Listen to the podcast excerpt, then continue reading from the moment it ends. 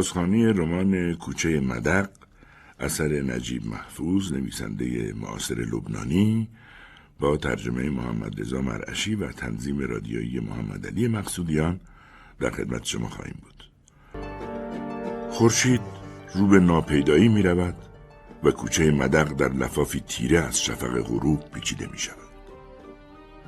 دکان امو کامل کلوچه فروش در طرف راست مدخل کوچه و مغازه سلمانی عباس هلو در سمت چپ آن است.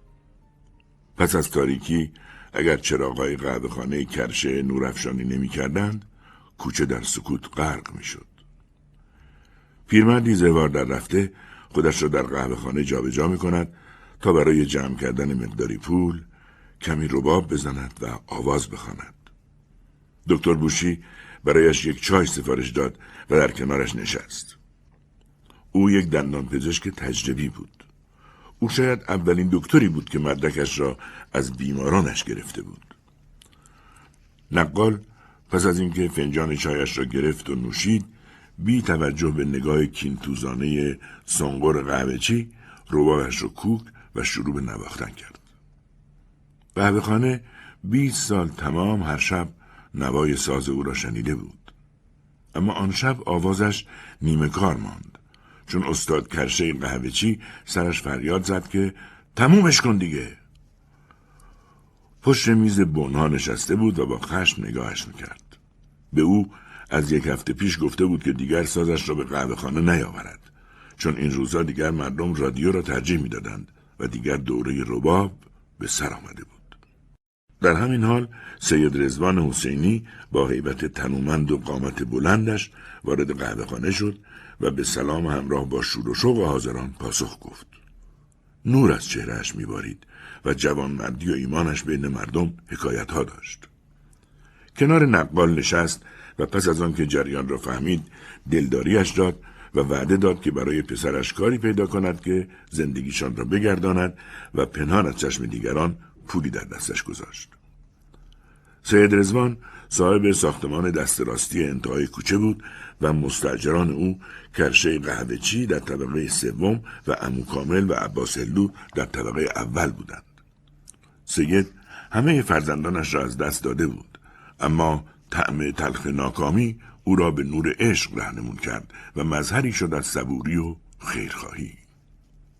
نقل غمگین از جا برخاست و با سید رزوان حسینی دست داد و ربابش را زیر بغل زد و رفت. بعد از چند ساعت که کوچه در تاریکی فرو می رفت، همه اهل قهوه خانه کم کم به خانه هاشان رفتند. شیخ درویش پیر با صدای سنگور شاگرد قهوه چی به خود آمد. شیخ درویش جوان که بود در مدرسه اوقاف معلم زبان انگلیسی شده بود. مردی پرتحرک که خانواده خوشبخت را سرپرستی می کرد. اما پس از ادغام وزارت فرهنگ و اوقاف به دلیل نداشتن تحصیلات عالیه به دو رتبه پایین تر سقوط کرد و کارمند دفتری شد و همین باعث افت حقوقش و البته اندوه فراوانش شد. کم کم به عنوان کارمندی عصبی و لجوج شناخته شد. بدین ترتیب از اداره اقرار شد و با جامعه قطع ارتباط کرد و کارتون خواب شد.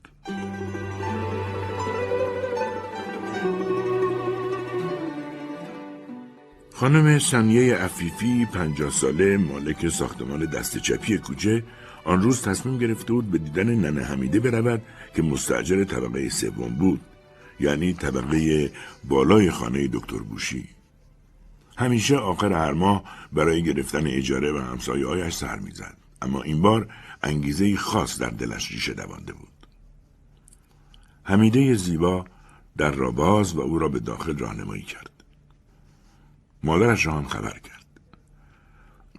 زندگی آنها ساده و کوچک بود. ننه حمیده شتاب زده آمد و دو زن شادمانه به هم سلام گفتند و نشستند. به به سنی خانم چه عجب یاد ما کردیم. ننه حمیده شهست ساله سالم و نسبتا چاق بود و گونه های آبلگون و صدایی پرتنین داشت که مثل اسلحه‌ای در برخورد با افراد از آن سود می برد. به حکم حرفهش که بنداندازی بود بسیار پرگو و حراف بود. در واقع آنقدر افراد محل را زیر نظر داشت که مورخ اخبار غالبا ناخوش محله بود. پس از تمجید و ستایش از صاحب خانهش و دادن اخبار محله گفت حالا بگو ببینم سنی خانم حالت چطوره؟ سنی خانم هم از جمع کردن اجاره دکانها و خانه ها نالید و از اینکه باید با مردا چانه بزند ناراحت بود. ننه حمیده تصمیم گرفت مغز کلام مهمانش را کشف کند. حدسایی زده بود بنابراین مکارانه گفت یکی از بدیای مجرد بودن همینه. تو زن تنهایی هستی سنی خانم. چرا دست از این تنهایی ور نمیداری؟ گل از گل سنی خانم شکفت. اما شادیش را پنهان کرد و گفت چه می‌تونم بکنم؟ ننه حمیده وسط حرفش پرید و گفت چرا این همه سال بی سر و همسر گذروندی؟ سنیا خانم گفت هرچی از شوهر داری کشیدم بسه. ماجرا به آستانه جوانی او برمیگشت که با عطر فروش ازدواج کرد و شوهرش زندگی او را به تباهی کشید. مالش را گرفته و بعدم طلاقش داده بود و او ده سال بیوه مانده بود. ننه حمیده اعتراض کنان گفت خانم عاقلی مثل شما نباید این حرف رو بزنه هرچی تنها موندی بسته یعنی عیب نیست که بعد از سالا مجرد بودن شوهر کنن ننه حمیده پاسخ داد مگه خلاف شهر می‌کنی سنت پیغمبره. چهره سنی خانم را حاله ای از شرم پوشانید و دلش آکنده از شادی شد. حالا کی راضی میشه با من ازدواج کنه؟ ننه حمیده سخت اعتراض کرد. هزار هزار مرد عذب هستن که آرزو دارن با شما عروسی کنن. تو فقط لب در کن. غم در دل سنگ خانم آب شد. ننه حمیده مثل تاجری که زمین چینی برای معامله ای را انجام می‌دهد با سنگینی و متانت گفت فکر می‌کنم مردی رو میپسندی که پا به سن گذاشته باشه. سنی خانم کمی مکدر نشان داد و ننه حمیده سریع جریان را دریافت و گفت اما خانم جون من تجربه کردم. هر وقت سن زن بیشتر از مرد بوده خوشبختتر بودن. من برای شما مردی سی ساله رو مناسب می‌دونم. سنی خانم گل از گلش شکفت و گفت بلا نبینی انشاءالله. ننه حمیده چهره جدی به خود گرفت و گفت میگم خانمی میون سال که نه بچه داره و نه کسی که سربارش باشه. با فهم و کماله و چند تا دکون تو خیابون همزاوی داره و یه ساختمون دو طبقه هم تو کوچه مدق. سنی خانم در جهت اصلاح گفتار ننه حمیده برآمد. سه طبقه. اما دیگری معترضانه مطرح کرد فقط دو تا.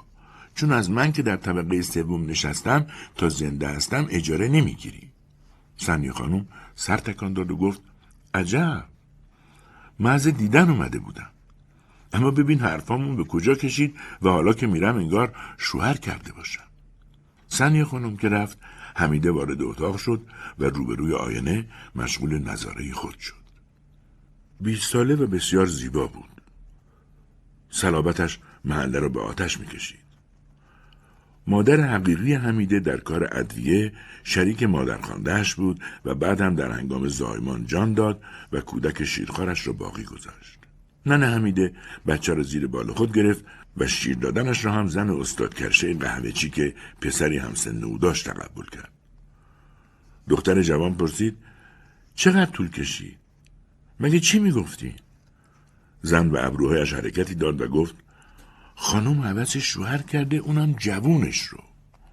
با لحنی معنیدار ادامه داد دلت به حال خودت بسوزه که نمی‌تونی جوونی بخت برگشته پیدا کنی و توق لعنت رو به گردنش بندازی. دختر خشمگین گفت خیلی آرزوشو دارن اما من خودم نمی‌خوام تو این کوچه کسی لیاقت دختری مثل منو نداره حمیده در آینه نگاهی کرد و گفت آخ حمیده چه بد آوردی چرا باید تو این کوچه چشم باز کنی از پنجره به کوچه و اهالی کوچه چشم دوخت و عباس لوی سلمانی را دید که دزدکی به پنجره چشم دوخته و البته عاشق سینه چاکش سلیم الوان کاروان سرادار که همیشه چشمش به پنجره اتاق حمیده دوخته بود.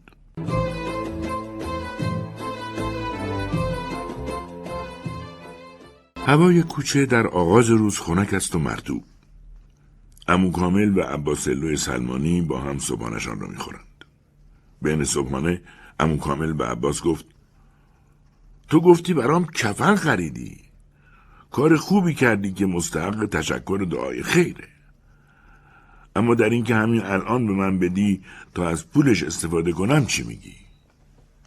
هلو خندید و گفت با وجود تظاهر به سادگی آدم مکاری هستی دیروز نالت بلند بود که بعد از مردن کفن نداری و حالا که برات کفن گرفتم می‌خوای پولش کنی.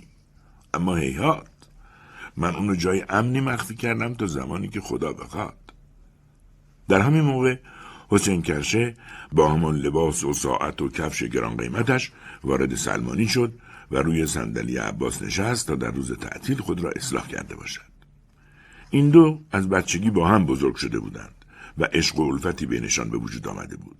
عباس آدم سربراه و مهربان و مصالح جویی بود و به خوشرویی شهرت داشت. اما حسین کرشه از زرنگای کوچه به حساب می آمد. گستاخ و زیرک اهل خلاف و شرارت. جنگ که در گرفت به ارتش انگلیس پیوست با درآمد روزانه سی قروش. جیبش که باد کرد حالش دگرگون شد و شروع به ولخرجی کرد.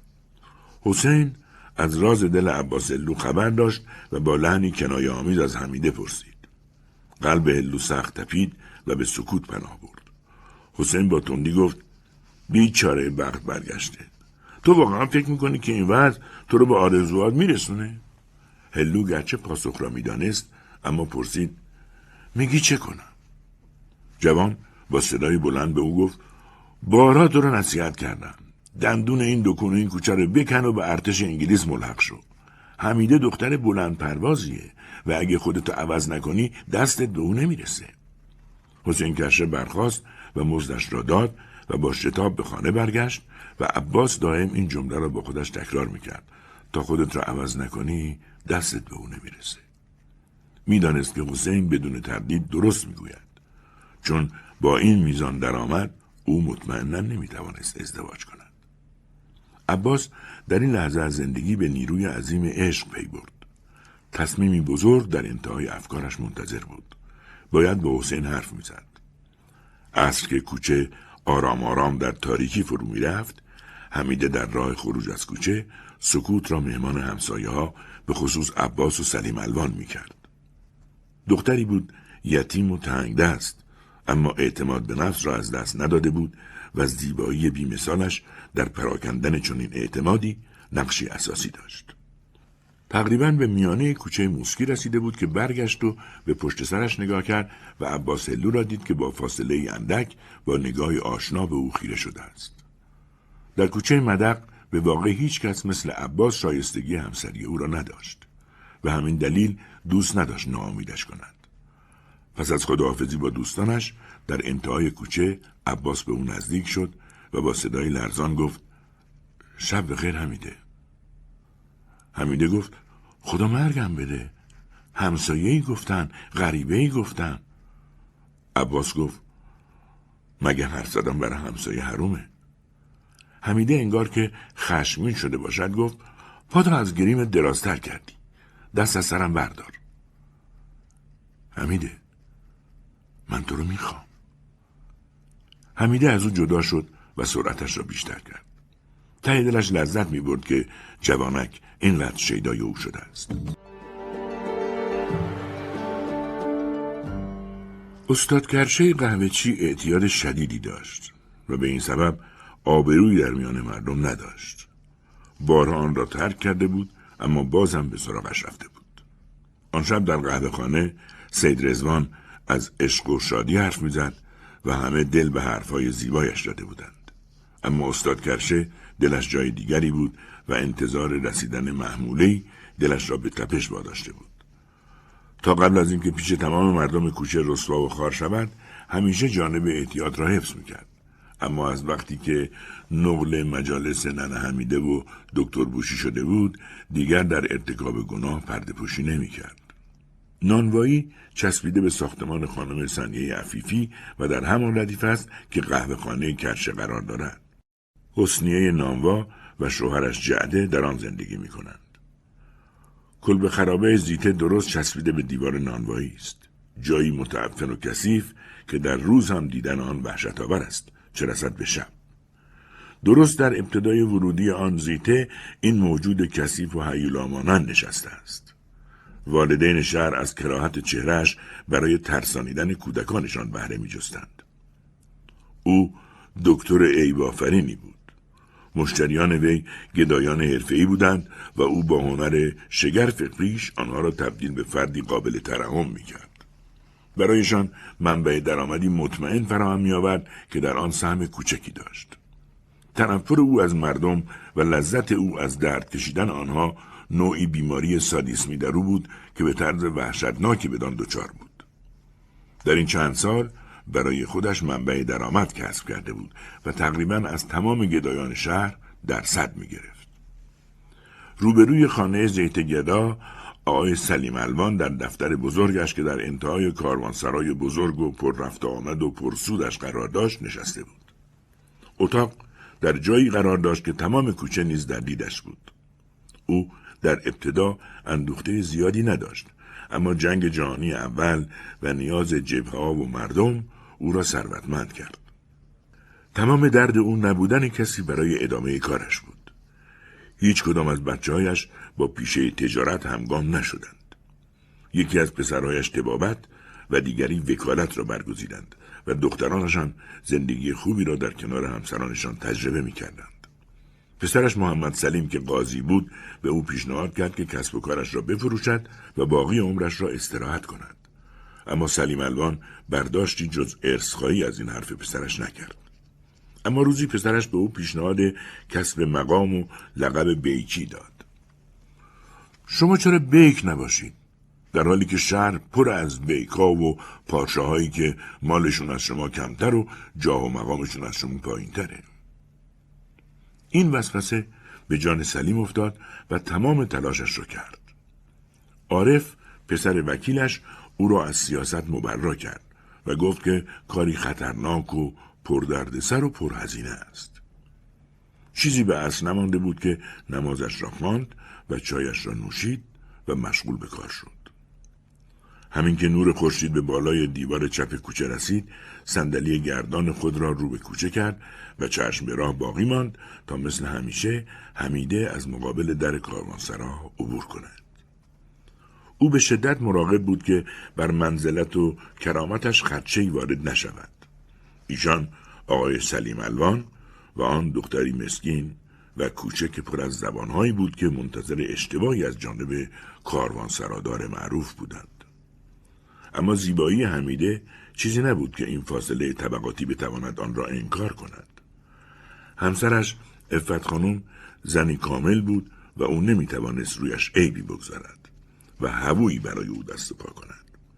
از طرفی حمیده دختری بی عیب بود و سلیم الوان پیر کسی نبود که برای او کافی باشد. از این جریان هم که بگذاریم خرجهای جدید و شاید هم برسه جدید به وجود می آید و خانواده یک پارچه خود را به رنگ کینه و نفرت آغشته می کند. این طرز برخورد یک تاجر با مسائل است. حساب شده و کامل. اما عشق حساب و کتاب سرش نمی شود.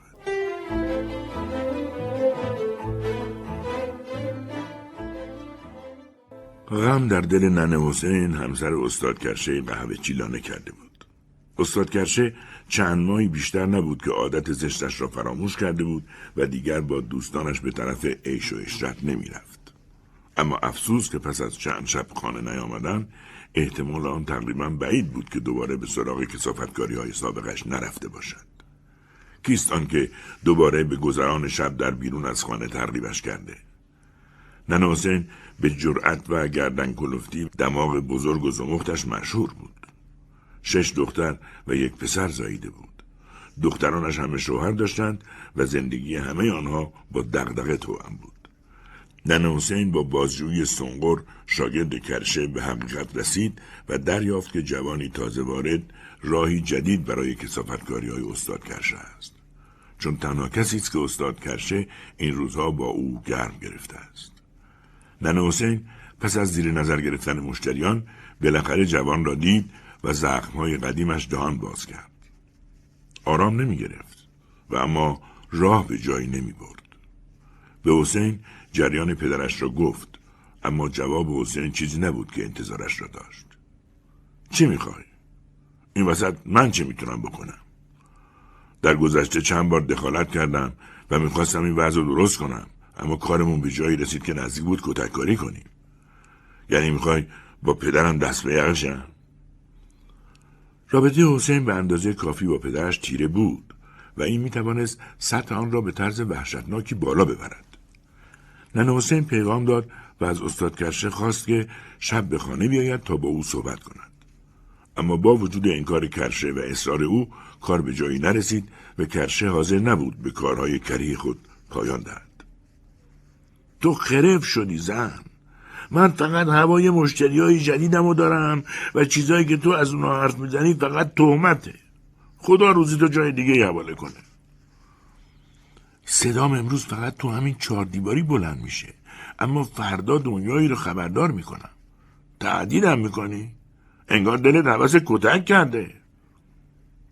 یواش یواش با این کسافتکاری ها زوری تو بازود نمونده. به خدا نمی‌تونی دستتو بلند کنی. استخونات خورد می‌کنم.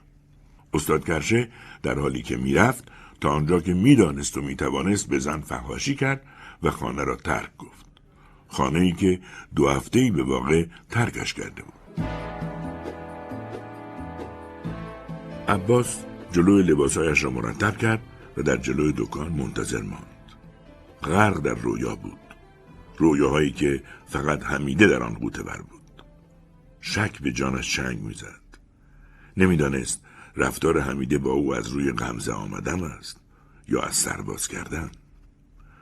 باز هم تصمیم گرفته بود که بر سر راه دختر قرار بگیرد و این بار حرفش را بزند. بعد از آنکه از دوستانش جدا شد در انتهای کوچه خودش را به حمیده رساند و شب خیر گفت. حمیده بی تردید در انتظارش بود اما در کار خودش مانده بود که چرا نمی‌تواند او را کنار بگذارد. تشری نرم نسارش کرد و خود را رهانید. جوان ترسیده بود که راه به آخر برسد و او ساکت مانده باشد. پس این بار ملتمسانه زمزمه کرد شب خیر حمیده انگار آزرده باشد گفت چی می‌خوای؟ حمیده با من مهربون باش من قصد بدی ندارم. زود بگو من نمی‌تونم دیر برگردم. تموم کوچه می‌دونن من چه حسی به تو دارم. دوستت دارم و همیشه هم خواهم داشت. حرفای پاک عباس در دل حمیده نشست و او را غرق شادی کرد. اما آیا عباس با این کار و درآمد می‌تواند آینده خوبی برایش بسازد؟ عباس انگار افکارش را خوانده بود.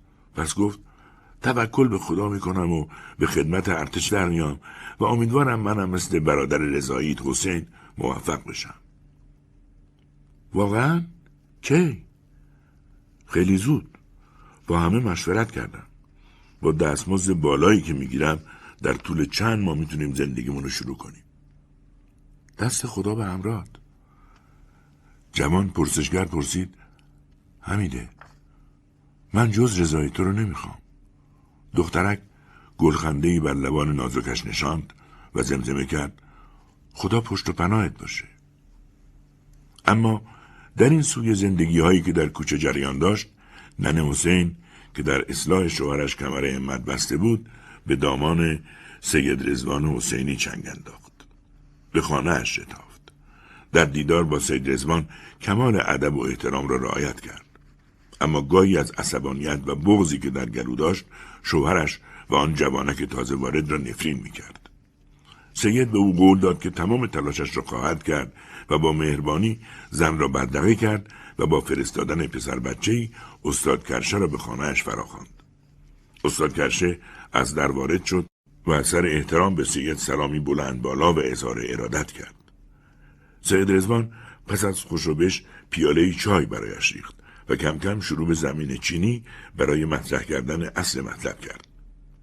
دلم می‌خواد با تو همونطور صحبت کنم که برادرها با هم به گفتگو میشینن. برادر مخلص کسیه که وقتی برادرش رو در حال سقوط می‌بینه دستشو می‌گیره و اگه دید که میلغزه نگذاره و اگه احساس کرد به اندرز نیاز داره از او دریغ نکنه. استاد کرشه احساس کرد به دام افتاده است. اما دائم در صدد هاشا و بیراه رفتن بود. در دلش به سید لعنت میفرستاد اما راه به جایی نمی برد تا اینکه سید مجبور شد سریح و بیپرده با او سخن بگوید. به جون خودم قسم این ام برام دردآوره که می‌بینم سر زبون افتادید. منظورم اون جوون بیهیاست که دوباره شما را گمراه کرده. استاد عصبانی با مشت بر رانش کوبید و گفت به مردم چه ربطی داره؟ لعنت بر دهنه این مردم.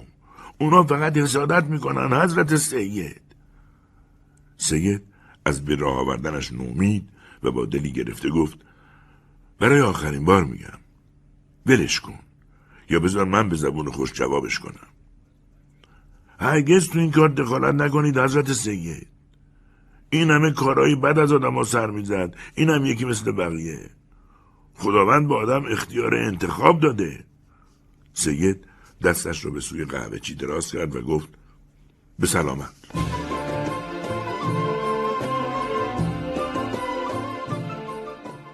ننه حسین دو روز دندان روی جگر گذاشت اما دید که نصیحت های سید رزوان تأثیری در وجود ناپاک کرشه ندارد.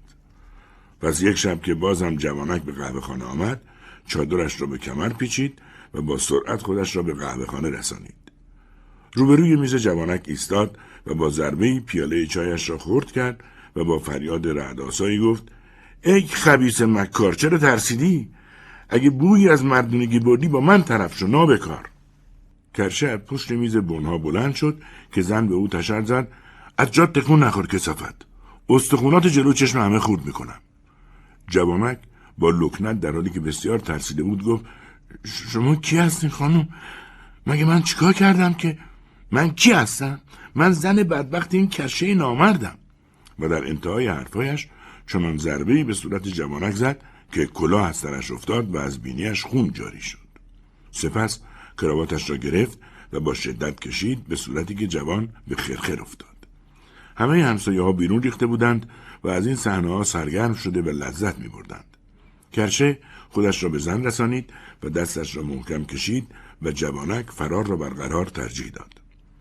پس از کلی فهاشی و خط و نشان کشیدن قائل پایان یافت و ننه حسین به خانه بازگشت. حسنیه نانوا به پشت شوهرش ضربه ای زد و گفت حالا دیگه نباید به بختت نفرین کنی و بگی بین مردا فقط من از یه زن کتک خوردم حسنیه دائم در مقابل مردم همسر لاغرش را زیر بار کتک می گرفت. ملاقات در خیابان الازهر روزنه تازه در زندگی عباس هلو گشوده بود. حمیده به دوستانش که آنها را با هم دیده بودند با افتخار می گفت نامزدمه آرایشگاه داره اما این خوشی ها رو به پایان بود چون زمان سفر عباس فرا رسید. دکتر بوشی را به عنوان سفیر نزد ننه حمیده فرستاد و زن که او را تنها جوان ساله کوچه برای دخترش می‌دید خوشحال شد. مخصوصا وقتی دریافت که دخترش نیز به این وصلت رضاست. امو کامل و عباس لو به همراه ظرفی کلوچه مخصوص به خانه ننه حمیده رفته و از هر دری سخن گفتند تا اینکه امو کامل گفت این عباس لو بچه کوچه خودمونه. پسر شماست و مثل فرزند منه. می‌خواد همیده از شما خواستگاری کنه. زن لبخند زد و گفت قدم هندو رو چش ماست. دخترم که پیش او باشه انگار از من جدا نشده.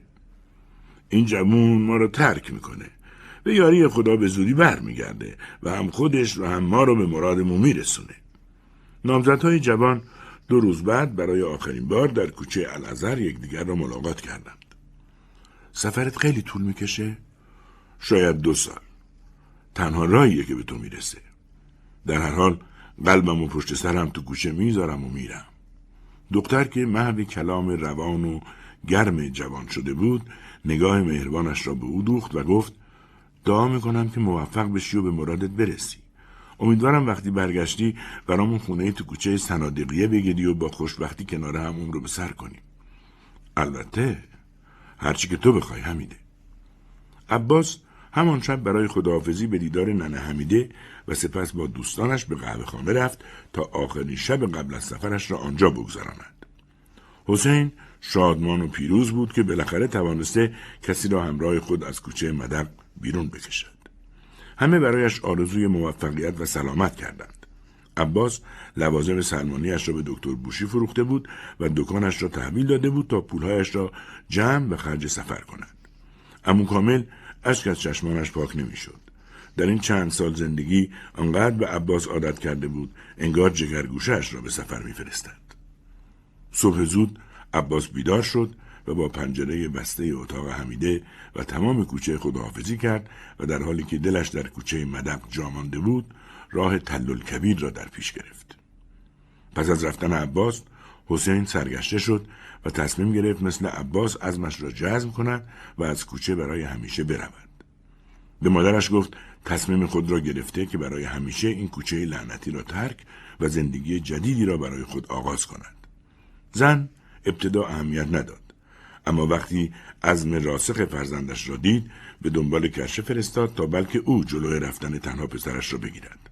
اما چون رابطه کرشه و حسین بسیار بد بود آمدن و صحبت کردن او تنها فحاشی و توهین و کتککاری به دنبال داشت و در پایان حسین با صدایی که از فرط غضب میلرزید به کوچه تف کرد و فریاد زد برو گم شو لعنت به تو و ایل و تبارت. بالاخره ننه حمیده با خبری خوش به دیدن سنیه عفیفی آمد. پس از کلی گپ و گفت و از این در آن در گفتن بالاخره ننه حمیده خنده ای به ناز کرد و گفت حرف حرف میاره. راستش امروز برای خواستگاری اومدم عروس خانم. سنیه خانم خجالت زده کمی سرخ شد. ننه حمیده ادامه داد که کارمند اداره شهربانیه کلی بروبیا داره. مثل افندیا شلوار و کفش و کلا میپوشه. رتبه نهمه. یعنی حقوق و مزایای خوبی هم داره. لغمه دندونگیریه. سنیه خانم با شادی آمیخته از ناباوری گفت خدا خیرت بده ننه حمیده خانم جان. ننه حمیده پیروزمندانه حرفای شگفتش را ادامه داد. ده جنیه در ماه حقوق می‌گیره و کلی حق عائله و اضافه کار. ضربه آخر را محکم فرود آورد و اما سنش سی سال تمومه. خانم ناباورانه و برای کم کردن ده سال از سن خود گفت وای خدای من ده سال از او بزرگترم. اسمش چیه؟ احمد افندی طلبه. با خانواده اصیل. در ضمن من با صحبتهایی که با او کردم فهمیدم که از دخترای بیهیای امروزی خوشش نمیاد. و وقتی به او گفتم که تو کی هستی و چی گفت همونه که من می‌خوام. فقط عکس تو می‌خواد ببینه. سنیه خانوم عکسی را که متعلق به شش سال پیش زمانی که هنوز گوشتی به صورت داشت به ننه حمیده نشان داد و ننه حمیده نیز با نگاهی مقایسه ای گفت که مو نمی‌زنه. همین خوبه. ننه حمیده عکس را در جیب گذاشت و آرام و مطمئن گفت خیلی با هم حرف زدیم تا فهمیدم چی می‌خواد. سنی خانم مضطرب پرسید چی می‌خواد؟ ننه حمیده اندکی عصبی و تقریبا آرام گفت گمونم برات مانعی نداشته باشه اگه جهیزیت رو خودت تدارک ببینی. کمی تردید و سپس با لبخندی گفت خدا میرسونه. ننه حمیده که از پله رفت سنیه خانم به آپارتمانش برگشت و با قلبی جوان که گرمای امیدی تازه در آن پا گرفته بود به اتاقش رفت و نشست و هر چرا ننه حمیده گفته بود جمله به جمله نشخار کرد. صورتش را در آینه نگاه کرد و با خودش گفت خداوند ستار عیوبه. اما مردم چی میگن؟ زن پنجاه ساله با مردی سی ساله ازدواج کرده. یعنی اگه بیوه بمونم از شر زبونشون در امان خواهم بود. شانهایش را با بیاعتنایی بالا انداخت. اصلا بذار هر چی می‌خوام بگم.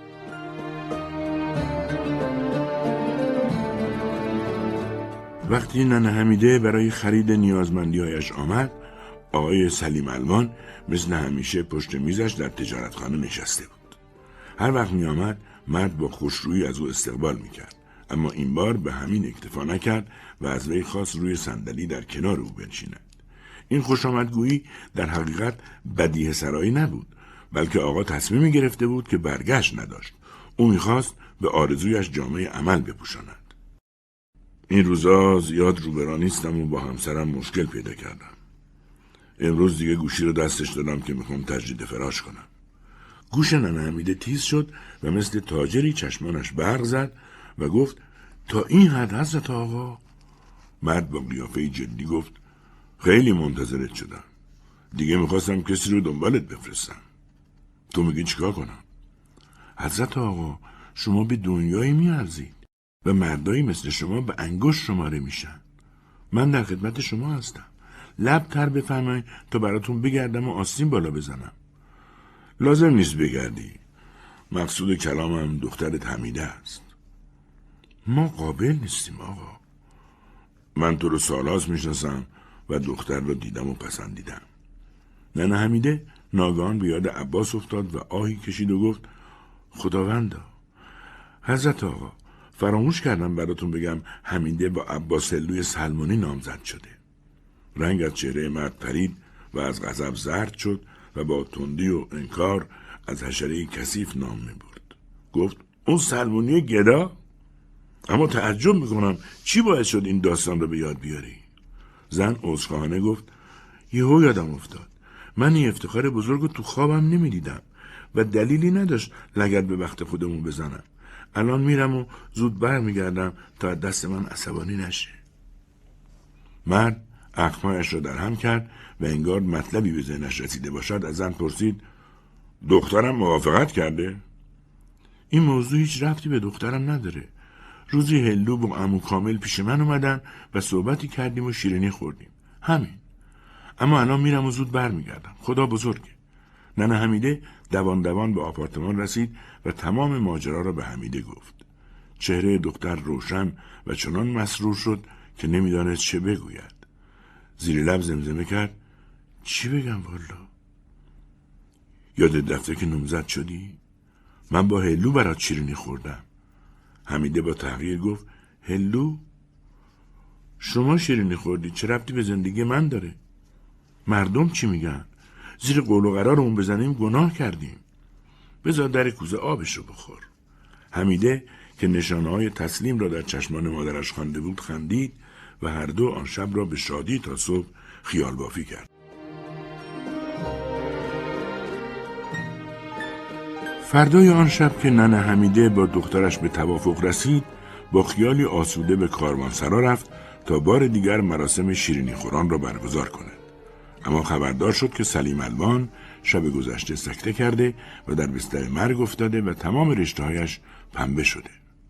صبح روز بعد در خرابه‌ای در کوچه سنادقیه چادری برای انتخابات بپا شد زمین را با شن فرش کردند سندلی ها را دو طرف راهروی باریک قرار دادند که به صحنه بلند منتهی می‌شد و بلندگوها را در چهار راه نصب کردند. عکس آقای فرهاد کاندیدای محل با شعار لباس و غذا برای همه در همه جا نصب بود.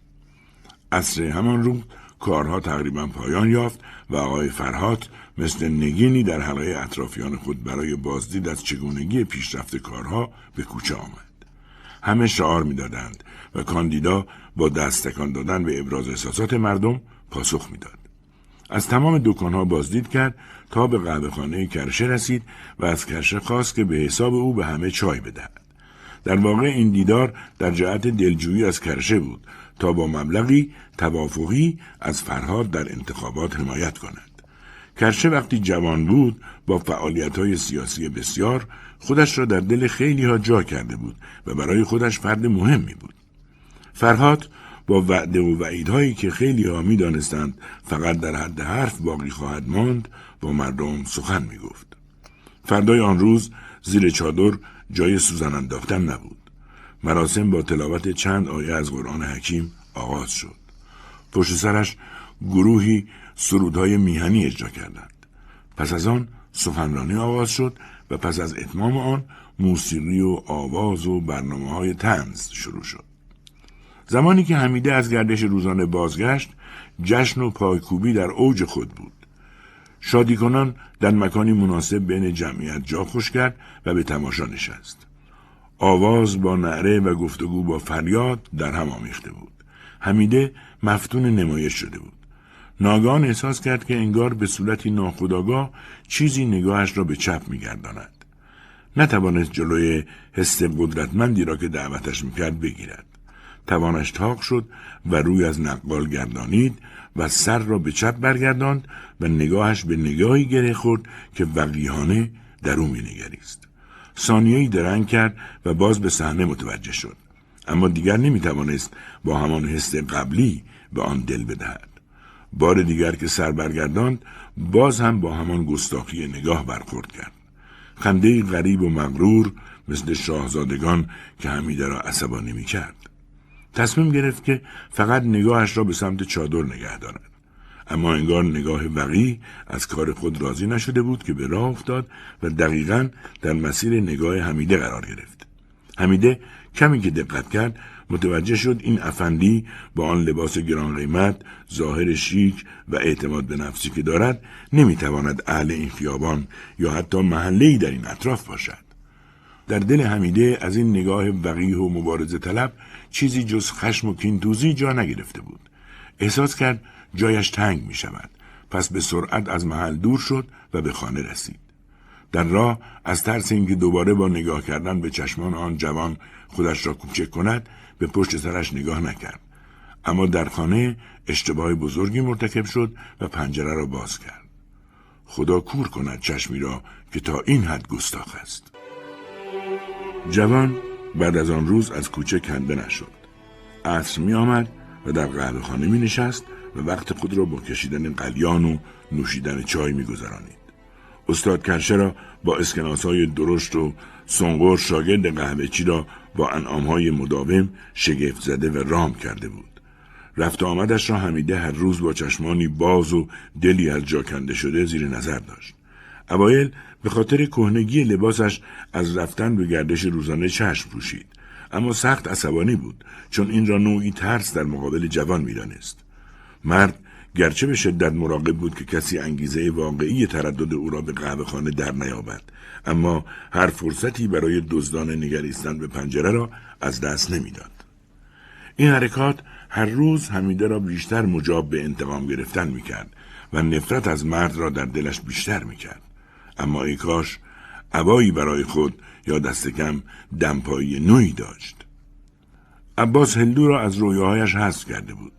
و آقای سلیم الوان نیز بین مرگ و زندگی معلق شده بود و تمام امیدهای حمیده برای ازدواج موفق به یأس بدل شده بود. سرانجام با کشمکش و برای رهایی از سرگشتگی و فرار از سرنوشت شومی که همراه با خود می‌دید تصمیم گرفت که خشم و کینه خود را بر سر این جوان تازه از راه رسیده خالی کند.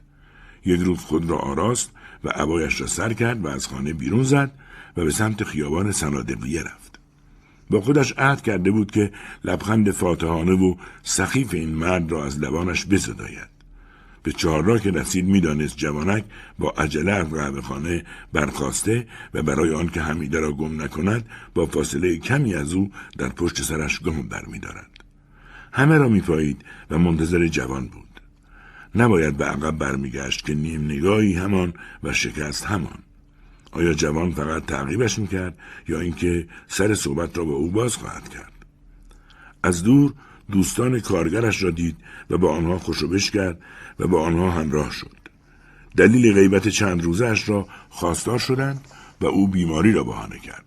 می‌گفتند و میخندیدند و او چشمانش را به پیاده رو گرداند تا جوان را ببیند.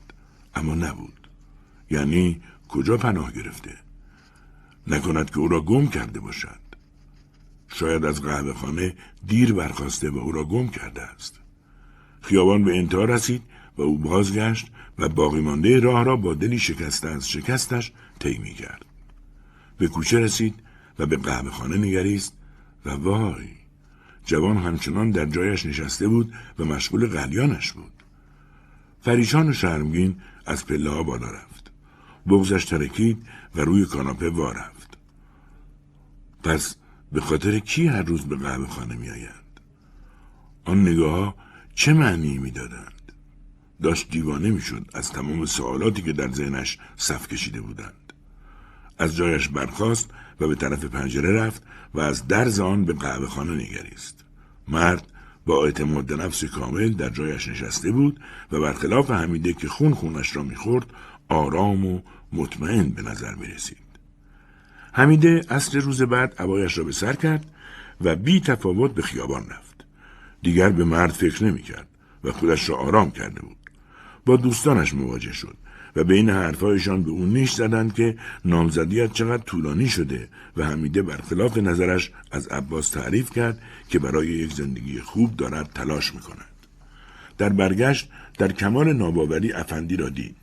به او نزدیک شد و از در عذرخواهی درآمد که دیروز به دلیلی نتوانسته همراهش شود اما حمیده با پرخاش با او برخورد کرد مرد با زبان بازی و نرمی جوابش را می‌داد و از حمیده تعریف می‌کرد. این محله مناسب تو نیست. من فکر می‌کنم دختری به زیبایی تو تو کوچه این مدق قریب است نه من. حمیده بر سرش فریاد کشید و با تهدید از او دور شد. مرد وعده داد که هر روز منتظرش میماند تا او را ببیند چون دیگر در کوچه مدق شک برانگیخته و باز نخواهد گشت. حمیده به راهش ادامه می‌داد و چهرهش میدرخشید و شادی و غرور در آن پیدا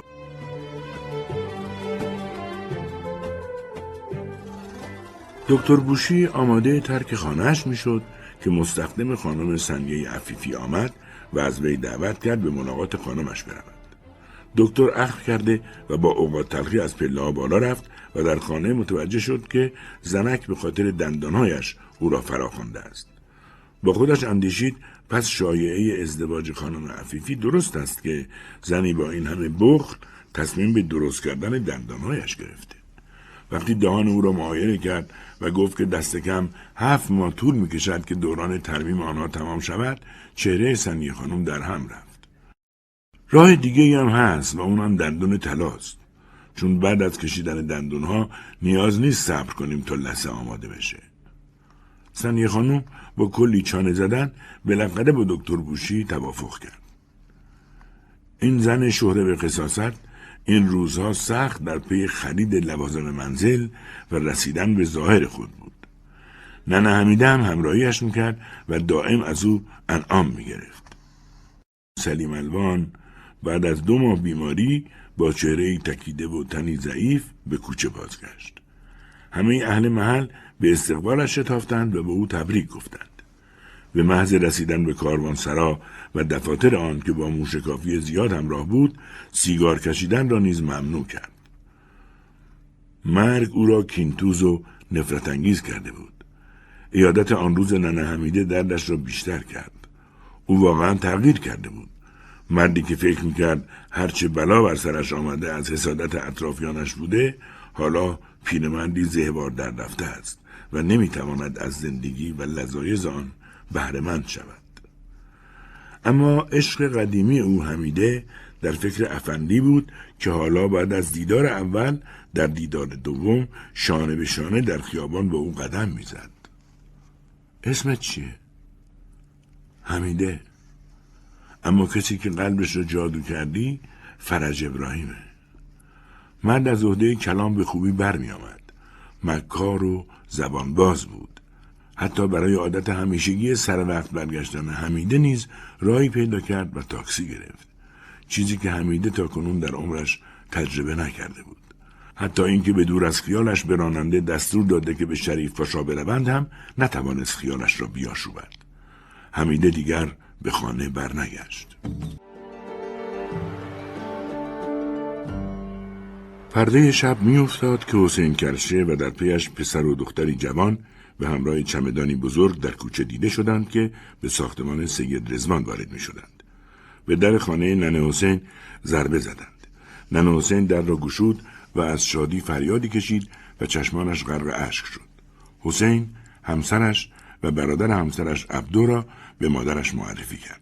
ننه حسین در بحت فراوانی که از چهره و رفتارش می‌شد به خوبی دریافت فرزند و همراهانش را به داخل دعوت کرد. آفرین بر تو داماد بی وفا بی حضور پدر و مادرت چطور وقت دومادی به تن کردی؟ شیطون تو جلدم رفت. ببخش مادر. بی معرفتی کردم. سرنوشت اینو خواست. شرمنده همراهانش نیز اظهار شرمساری کردند. جوابم کردم مادر. من و برادر زنم را از ارتش بیرون انداختن. جنگ دیگه تموم شد. افسوس.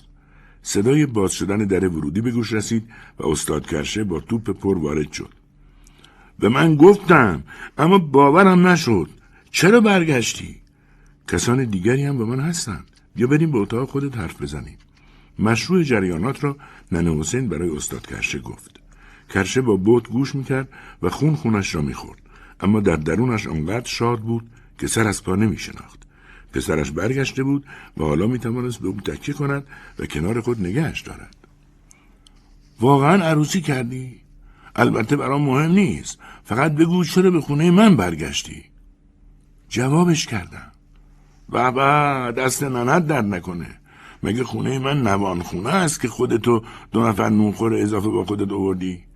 ننه حسین به نرمی گفت آروم باش استاد سلوات ختم کن. به امید خدا همین روزا بمیرم و از دست شما خلاص بشم. پسرمون بیعقلی کرده و فریب شیطون رو خورده. حالا هم پناهی غیر از تو نداره. کرشه شروع به تمسخر حسین و اقوام جدیدش کرد. از گذشته و روز رفتن حسین گفت و کلی لیچار بارش کرد. و وقتی حسین به سکوتش ادامه داد و با این کار تقریبا حرفایش را تایید کرد استاد کرشه سرد شد و گفت چیزی داری یا دست از پا دراستر برگشتی؟ برای آیندت چه فکری داری؟ تله های زنم هستن. تا زمانی که کار پیدا کنم. پدر منو پیش خانوادم تحویل نمی‌گیری؟ ننه حسین شروع به زبان ریختن کرد و بالاخره راضیش کردند که به اقوام جدید حسین خوش آمد بگوید. استاد کرشه با اینکه ته دلش قند آب می‌کردند با کمی قرولون برخاست و دست از کینتوزی برداشت و به مهمانان خوش آمد گفت و از ننه حسین خواست که برایشان رخت خواب مهیا کند تا استراحت کنند. ننه حسین ماجرای غیب شدن حمیده را برای حسین اینگونه تعریف کرد که به عادت هر روزش اون روز غروب بیرون رفت و دیگه برنگشت. مادرش و همسایه ها هم نشونی از اون نیافتند. کلانتری هم در حل معمای گم شدن حمیده درمونده شد. حمیده در خانه فرج ابراهیم یا بهتر است بگوییم مدرسه او زندگی می‌کرد. خانه اعیانی و زیبا. جایی که نهایت آرزوی حمیده بود که البته حالا او را تیتی صدایش می‌کردند. افندی به او گفته بود که دیگر باید حمیده را فراموش کند و اسمش و گذشتهش را مثل لباسهای کهنهاش به دور انداخته و زندگی تازه ای را شروع کند. آن روز قرار بود که تیتی یا همان حمیده خودمان با فرج ابراهیم به دیدن مدرسه بروند. فرج ابراهیم تشکیلاتی چند منظوره را برای مافیا اداره می‌کرد که کارش قتل و دزدی و پاک کردن دستای سران مافیا از هر گونه کسافت بود. او از زیبایی و معصومیت جوانهایی که بلند پرواز بودند استفاده می‌کرد و با اسکناسای درشت و زرق و برق فراوان و انواع لذتهای گذرا آنها را برده خود می‌کرد. حمیده خیلی زود دریافت که هدف وسیله را توجیه می کند. هر که تابوز خواهد جور هندستان کشد. حمیده یک خیاط شخصی هم داشت و زنی که آداب و معاشرت با اعیان را به او یاد می‌داد. خوشحالم که مدرسم رو تو نشون دادم و با چشم خود قسمت های مختلفش رو دیدی. شاید برنامهش به نظرت سخت اومده باشه. اما دلم می‌خواست شاگردای برگزیدش رو که همه باهوش و زیبا هستند ببینی. کسی تحت فشارت نمی‌گذاره و در تصمیمت برای ادامه راه با من مختاری. اما وظیفه خود می‌دونم که راه را از چاه نشونت بدم. تو چند روزه که اینجایی و از محل و آدمها و گذشته دور افتادی و راهی برای برگشت نداری. البته مطمئنم که علاقه هم به بازگشت به اون آشغالدونی نداری. جایی که حالا فقط محلی پر از تومت و افترا و بدگمانی برای تو خواهد بود. اینجا همه چیز برات مهیاست و می‌دونی که از ته دلم دوست دارم. پس تصمیم گرفتم زیاد مشکل نخواهد بود. تاریکی در کوچه مدق خیمه زده بود. همه جا حتی قهوه خانه هم بسته شده بود. زیته که خود را صورتگر گداها نامیده بود در تاریکی قدم می‌زد که به دکتر بوشی برخورد. دکتر شتاب زده گفت می‌خواستم بیام دنبالت. خوب شد که دیدمت. باید به سراغ عبدالحمید طالبی که امروز دفنش کردن بریم. جاشو می‌دونی؟ تو تاریکی را رو گم نکنی. موقع تشییع جنازه حواسم رو کاملا جمع کردم صورت متوفا رو خودم به خاک گذاشتم و دهنش رو معاینه کردم. دندونا سر جاشون بودن. راه رو علامت گذاشتم. ابزار رو هم کنارش مخفی کردم و به دنبال تو اومدم تا امشب یه دست کامل دندون طلا کاسب بشی. دکتر بوشی از اینکه شبانه به قبری نفوذ کند میترسید و همیشه با زیته در پی دندانهای طلای مردگان به قبرستان دستبرد می‌زد. دکتر بوشی در پی دندانهایی که روزی خود در دهان مردم میگذاشت به قبرستان میآمد. با کلی ترس و دلهوره به قبرستان رسیدند و به سر قبر تازه در گذشته رفتند و به آرامی شروع به کندن زمین کردند. با اینکه اولین بار نبود به چنین مخاطره تن می‌دادند اما دکتر بوشی نمی توانست بر اعصاب و تپش های قلب مستربش مسلط شود و از ترس دهانش خشک شده بود اما زیته خونسرد و آرام بود بالاخره به سنگهای پهنی که سقف قبر را تشکیل می‌داد رسیدند و با برداشتن دو تخته از آنها زیته به درون قبر رفت و دندانها را از دهان مرده درآورد و در جیبش نهاد که در همین حین پلیس رسید و آنها را دستگیر کرد. خبر دستگیری دکتر بوشی و زیته در مقبره طالبی زودتر از عصر روز بعد به کوچه نرسید. اهالی ناراحت و شگفت زده به نقل آن پرداختند. به محض اینکه خانم سمیه عفیفی خبردار شد شیون و زاری کرد.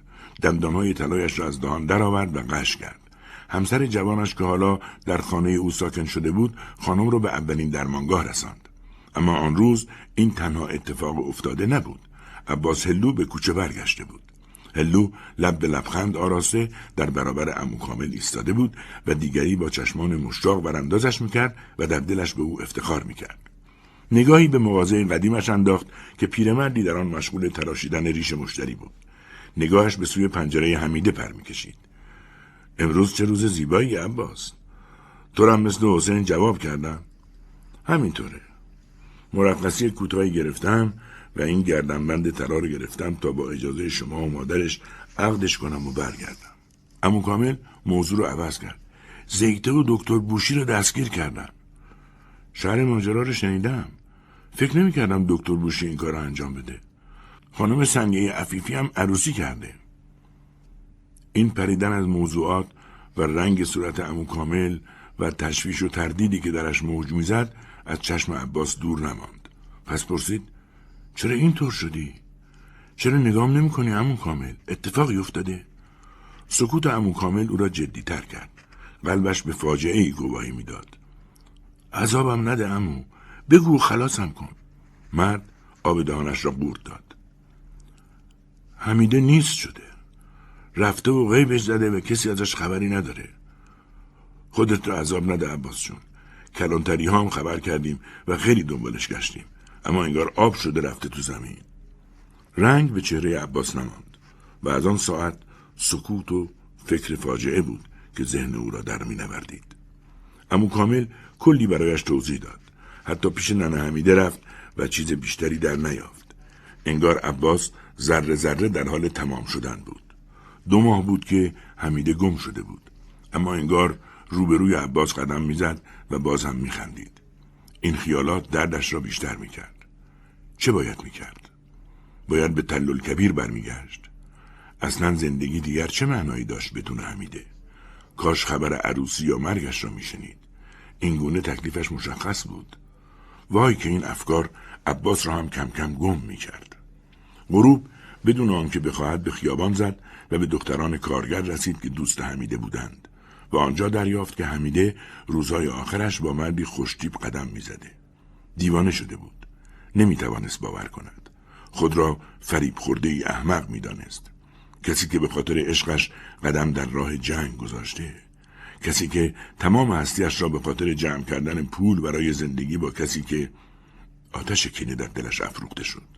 امیدش پژمرده و رویاهایش به باد رفته بود. به اصرارش برای گردش اسرانه به تمام حرکات و حرفایش مشکوک شد. وای که عباس خودش را بیخردترین و احمقترین انسان ها می.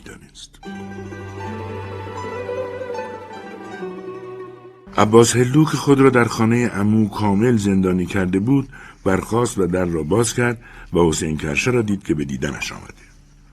خوبی حسین جون؟ نباید از من برنجی. حال برادرت خوش نبود.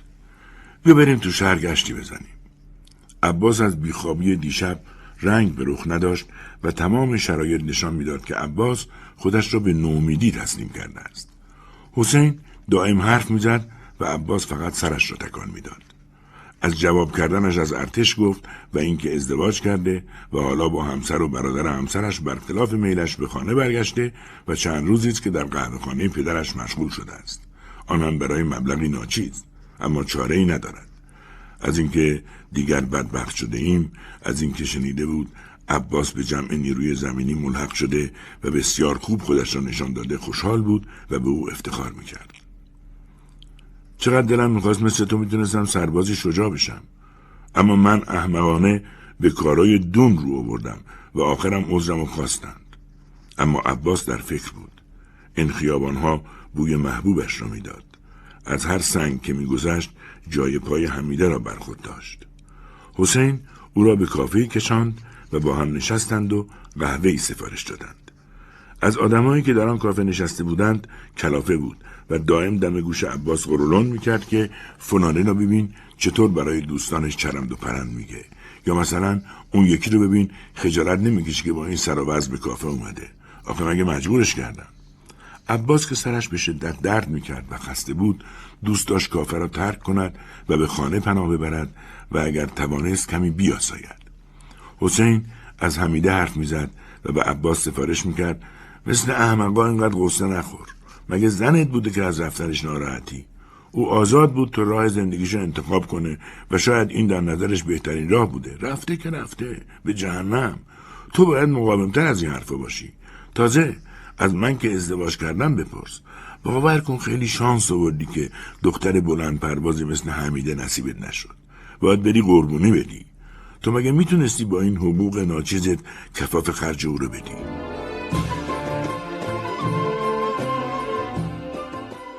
از زندگی گذشتش تنها به گردش همیشگی اسرانه دل بسته مانده بود حمیده زنی به نظر می آمد که گویی در ناز و نعمت زاده شده و در دامن بینیازی پرورش یافته است با این لباس ها و سر و مثل یک تابلو نقاشی زیبای خارجی در بین مردم دیده می‌شد. این روزها در تمامی مهمانی های اعیان و اشراف شرکت داشت و اخبار خانواده ها را به گوش فرج ابراهیم میرساند تا بدین وسیله آنها نقشه های شومشان برای قتل و غارت و کلاهبرداری و نابودی برخی از آنها را عملی سازند. اما حمیده زندانی در قفسی طلایی به زندانبانش دل بسته بود. اما این زندانبان قسی القلب بویی از صداقت و عشق نبرده بود و مثل کوهی یخی سرد و غیر قابل نفوذ بود. اما حمیده حال که به همه چیز رسیده بود می توانست عیوب مردی را که با تمام وجود دوستش داشت ببیند. او مردی بیرحم بود که فقط پول را می شناخت.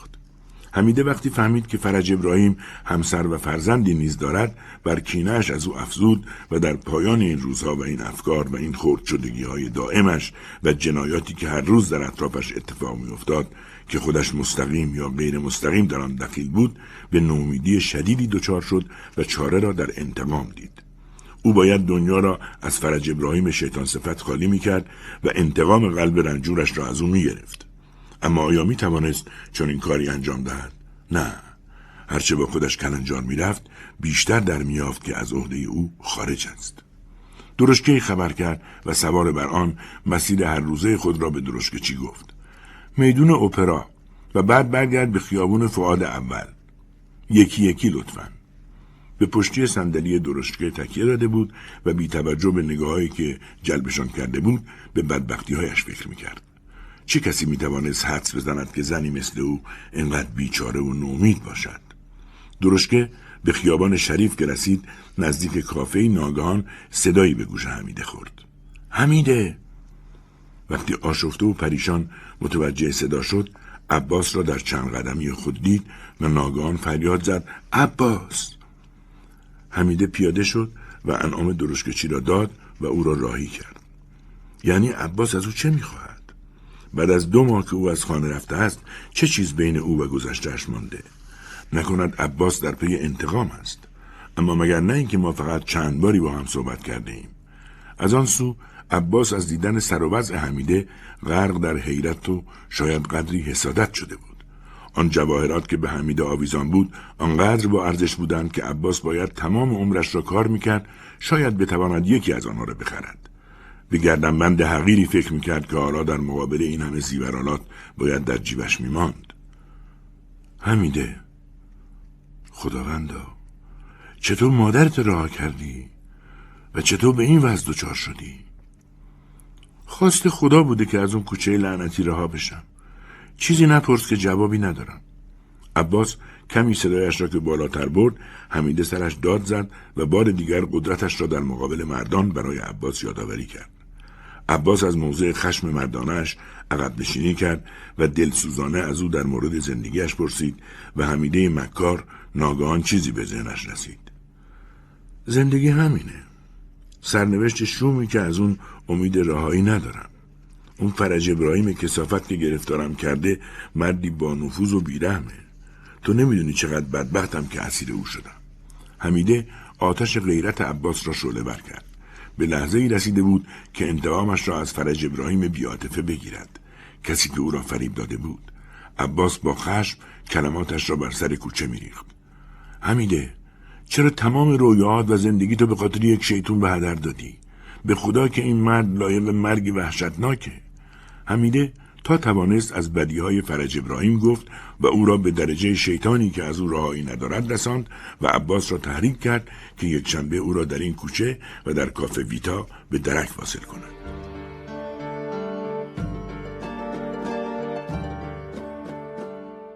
حمیده و عباس از هم جدا شدند و جهنم کلنجار رفتن عباس با خودش شروع شد. حسین هرچه پرسید که چه شد و آن زن که بود عباس پاسخی نداد. به محله رسیدند. سید رزوان در حال آماده شدن برای سفر حج بود که اتفاقا آن روز غروب نیت به حرکت داشت. با تمام محل خداحافظی کرد و حلالیت طلبید. به عباس که رسید نصیحتش کرد که صبر پیشه کند و توکلش بر خدا باشد. هرچه قسمت او باشد محقق می شود. نباید بر خودش سخت بگیرد. امو کامل از حالات عباس فهمیده بود که داستان ترسناکی در پیش است. به عباس می گفت عباس جون دوست دارم همین امروز به تلل کبیر برگردی و انشالله برامون افتخار بیاری. گذشته ها رو گذشت کن و برگرد. نصیحت این پیرمرد رو گوش کن. عباس خیلی به حرفای سید رزوان و امو کامل فکر کرد. گاهی با خودش می‌گفت به من چه ربطی داره که خودم رو در این مسئله درگیر کنم. من که نه دیگه حمیده رو می‌تونم داشته باشم و نه از این کار سودی به من می‌رسه. اما نگاه و التماس های حمیده بیادش خراش زده بود و نمی‌توانست با خودش کنار بیاید. درمانده بود و تصمیم گرفت با حسین کرشه مشورت کند. او را در قهوه خانه یافت و کل جریان را برایش تعریف کرد. حسین بخت زده ماند. عباس به خاطر اینکه تنها نباشد سعی کرد حسین را تحریک کند که با او همراه شود. اما حسین که حرفای حمیده را باور نداشت و او را دروغگویی پس می‌دانست گفت او دروغ میگه خودتو با حرف این دختر که یه روده راست و شکم نداره بدبخت نکن. آخرش یا این مافیایی گردن کلوف تو رو می‌کشه یا در زندون میپوسی. احمقانه است که خودتو داخل این جریان کنی. اونم به خاطر هیچ و پوچ. اما عباس نتوانست بر نفسش پیروز شود و یک شنبه موعود به کافه رفت. حسین که جریان را می‌دانست تعقیبش کرد و دم در کافه به عباس التماس کرد که برگردد. اما عباس به درون کافه رفت و به محض اینکه داخل شد لیوانی را به دست گرفت و چشمانش را گرداند و حمیده را کنار مردی بلند بالا دید. حمیده به آن مرد اشاره کرد و مرد که متوجه جهت نگاه حمیده شده بود از جایش برخاست و به سمت عباس اشاره کرد. ناگهان عباس مردانی را دید که به سمت او هجوم آوردند و فقط توانست لیوان را به سمت مرد پرتاب کند که از او عبور کرد و در صورت حمیده خرد شد. خون از تمام صورت حمیده مثل فواره بیرون زد و او از هوش رفت. عباس در حین کتک خوردن هرچه به سمت حسین دست دراز کرد حسین جلو نیامد و برگشت و راه کوچه را در پیش گرفت. عباس زیر کتک ها جان داد و حمیده به خاطر صورت زشتش تا آخر عمر مثل گداها زندگی کرد. حسین نیز تا آخر عمر در کوچه ای ماند که از آن نفرت داشت اما پیر نمی‌شد و از بین نمی رفت. برعکس آدمایی که در آن زندگی می کردند.